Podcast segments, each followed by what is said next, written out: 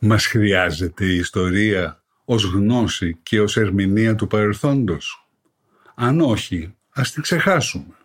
Αν όμως την επικαλούμαστε κάθε τόσο, αν πανηγυρίζουμε για κάθε λογής ιστορικές επαιτίους, αν αγανακτούμε και ξεσηκωνόμαστε για ζητήματα ιστορικού χαρακτήρα, τότε πρέπει τουλάχιστον να γνωρίζουμε ιστορία. Διαφορετικά, η ψευδής ιστορία είναι κάποτε εξίσου επικίνδυνη με τις ψευδείς ειδήσεις, τα λεγόμενα fake news. Γι' αυτό και χρειάζεται επιγόντως να διορθωθούν μερικά λανθασμένα ιστορικά στερεότυπα που επικρατούν στη χώρα μας. Είμαι ο καθηγητής Γιώργος Μαυρογορδάτος και ακούτε το podcast «Διορθωτικά μαθήματα ιστορίας».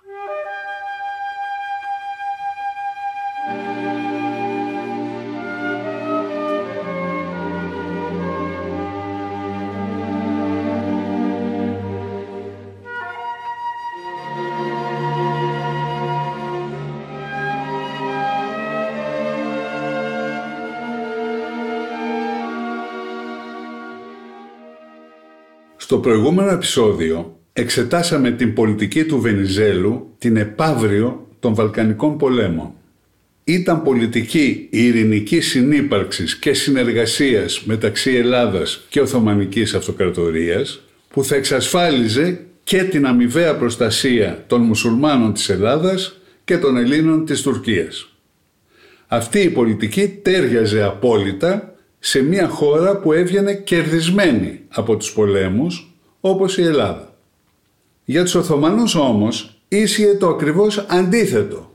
Οι Βαλκανικοί πόλεμοι υπήρξαν για αυτούς μια αναπάντεχη καταστροφή, ένα ευνίδιο σοκ, ένα συγκλονιστικό τραύμα. Αφού έχασαν ξαφνικά μέσα σε ελάχιστο χρονικό διάστημα όλα σχεδόν τα ευρωπαϊκά εδάφη της αυτοκρατορίας περισσότερο από 80% με μοναδική εξαίρεση την Ανατολική Θράκη. Γεννήθηκε λοιπόν μεταξύ των Οθωμανών μια πηγαία και σφοδρή αντίδραση στην αδικαιολόγητη ήττα και την απώλεια. Η αντίδραση εκδηλώθηκε σε πολλά επίπεδα. Πρώτα-πρώτα στο επίπεδο της πολιτικής εξουσίας. Το πραξικόπημα των Νεοτούρκων, με το οποίο απέκτησαν για τέσσερα χρόνια τον απόλυτο έλεγχο της Οθωμανικής κυβέρνησης έγινε ακριβώς στη διάρκεια του Πρώτου Βαλκανικού Πολέμου, τον Ιανουάριο του 1913, όταν φάνηκε ότι κινδύνευε να εκχωρηθεί στην νικήτρια Βουλγαρία η ίδια η Αδριανόπολη, ιστορική πρωτεύουσα των Οθωμανών μέχρι το 1453.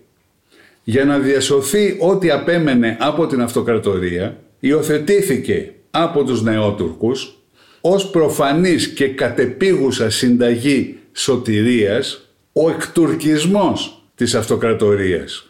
Δηλαδή ουσιαστικά και αντιφατικά η ανομολόγητη μεταμόρφωσή της σε τουρκικό εθνικό κράτος. Αλλά ως Τούρκοι μπορούσαν να θεωρηθούν μόνο οι μουσουλμάνοι. Αντιφατικά και σε αυτό το ζήτημα από το Οθωμανικό σύστημα διατηρήθηκε η θρησκεία ως αρχαίγωνο και αναντικατάστατο θεμέλιο της εθνικής ταυτότητας των Τούρκων. Κάτι που ισχύει μέχρι σήμερα, όπως αποδείχθηκε περίτρανα από τον Ερδογάν. Ενώ όμως οι μη μουσουλμάνοι είχαν θέση στο Οθωμανικό σύστημα ως χωριστά μιλέτ, δεν είχαν πλέον ούτε προφανή ούτε ασφαλή θέση σε ένα τουρκικό εθνικό κράτος.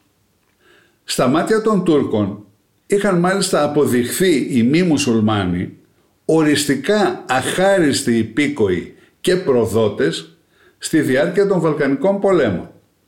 Αυτή ήταν η εικόνα που επικράτησε ως βολική και ανώδυνη εξήγηση της στρατιωτικής κατάρρευσης μολονότι υπήρχαν και αρκετά αντίθετα παραδείγματα μη μουσουλμάνων που υπηρέτησαν πιστά είτε στο στρατό είτε από άλλες θέσεις.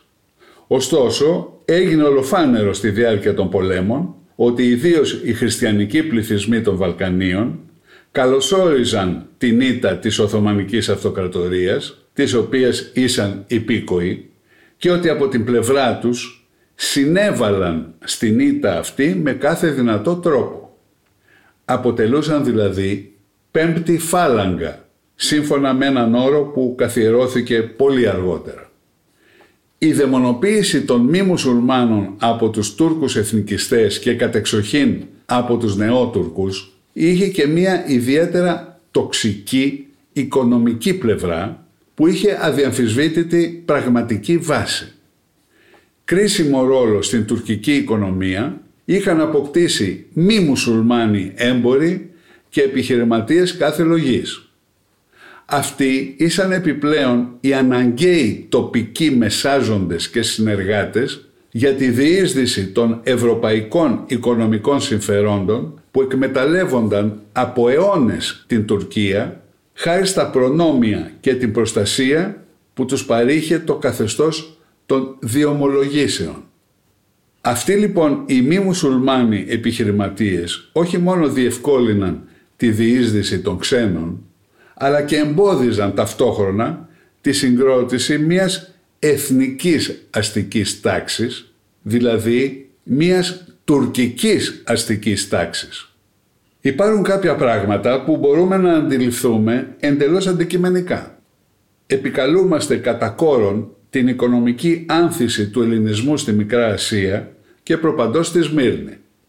Από πού πήγαζε όμως αυτή η εντυπωσιακή άνθηση, αν όχι από την εκμετάλλευση, με διάφορους τρόπους, της μουσουλμανικής πλειονότητας του πληθυσμού της ενδοχώρας; Δεν επρόκειτο λοιπόν για ταξική εκμετάλλευση μεταξύ ομοεθνών, που ο εθνικισμός παραβλέπει, ανέχεται ή και εξοραίζει. Επρόκειτο για εκμετάλλευση από αλλοεθνείς, που είναι εντελώς απαράδεκτη και ανυπόφορη από τη σκοπιά του εθνικισμού. Κατά συνέπεια, επιδίωξη των Νεοτούρκων δεν ήταν μόνο η επίγουσα δημιουργία μιας εθνικής τουρκικής αστικής τάξης με κρατική ενθάρρυνση και ενίσχυση κάθε είδους, ήταν και η άμεση εκδίωξη ή εξόντωση, τουλάχιστον οικονομική, της υπάρχουσας αστικής τάξης στο μέτρο που δεν ήταν τουρκική. Χαρακτηριστικό όπλο υπήρξαν τα μποϊκοτάζ εναντίον των ελληνικών καταστημάτων και επιχειρήσεων. Είχαν αρχίσει από το 1908, εντάθηκαν την εποχή των Βαλκανικών πολέμων, αλλά συστηματοποιήθηκαν και κλιμακώθηκαν από το 1914 με τις υποδείξεις και των Γερμανών συμβούλων της κυβέρνησης των Νεοτούρκων. Εξάλλου, από γεωγραφική άποψη, η απώλεια των Βαλκανίων σήμανε αναγκαστικά την αποκλειστική πλέον προσήλωση των Οθωμανών στη Μικρά Ασία ως αρχαίγωνο εθνικό γεωγραφικό τους χώρο. Από όλες αυτές τις απόψεις μπορεί να αντιληφθεί κανείς γιατί στοχοποιήθηκαν από το καθεστώς των Νεοτούρκων κατά προτεραιότητα οι ελληνικοί πληθυσμοί των δυτικών παραλίων της Μικράς Ασίας σε συνάρτηση και με την κατοχή των απέναντι νησιών από την Ελλάδα. Οι Νεότουρκοι και οι Γερμανοί σύμβουλοι τους θεωρούσαν ότι τα νησιά του Ανατολικού Αιγαίου αποτελούσαν αναπόσπαστη προέκταση της Μικράς Ασίας για λόγους προπαντός στρατιωτικούς. Φαινόταν εύλογη η ανησυχία ότι μπορούσαν να χρησιμεύσουν ως εφαλτήριο για εχθρική απόβαση στις μικρασιατικές ακτές, ιδίως μάλιστα αν σε αυτές κατοικούσε μία πέμπτη φάλαγγα έτοιμη να υποδεχθεί και να βοηθήσει τους εισβολείς ως ελευθερωτές. Αρνήθηκαν λοιπόν οι νεότουρκοι να αποδεχθούν την οριστική απόκτηση των νησιών του Ανατολικού Αιγαίου από την Ελλάδα, όπως αποφάσισαν τελεσίδικα οι μεγάλες δυνάμεις το Φεβρουάριο του 1914.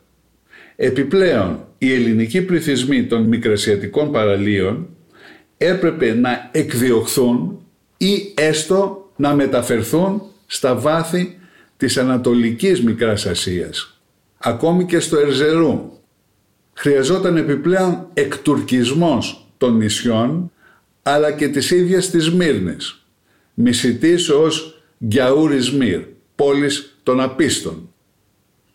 Για τους διωγμούς των ελληνικών πληθυσμών, η κυβέρνηση των Νεοτούρκων διέθετε όχι μόνο οπλοστάσιο διοικητικών μέτρων, αλλά και ένα πρόθυμο εργαλείο, για το οποίο τυπικά δεν έφερε ευθύνη. Εκτός από διάφορους ατάκτους οργανωμένους σε συμμορίες, ήσαν προπαντός οι ταλαιπωρημένοι και εξαθλειωμένοι μουσουλμάνοι πρόσφυγες από την Ελλάδα και τα άλλα Βαλκάνια.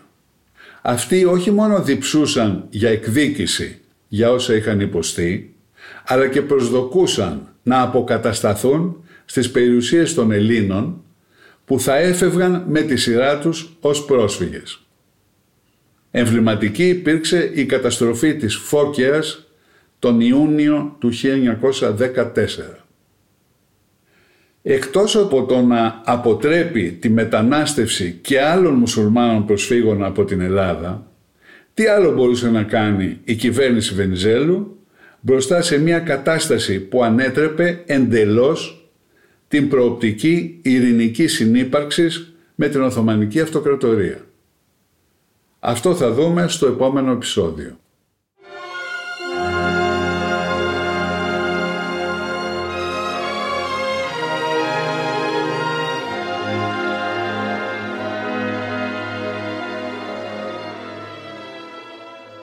Ακούσατε το podcast «Διορθωτικά μαθήματα ιστορίας» με τον καθηγητή Γιώργο Μαυρογορδάτο. Θα τα ξαναπούμε την επόμενη Δευτέρα. Μπορείτε να ακούσετε διορθωτικά μαθήματα ιστορίας στο pod.gr, στο Spotify, στο Apple Podcasts, Google Play Music ή σε όποια εφαρμογή ακούτε μουσική ή podcast στο κινητό σας.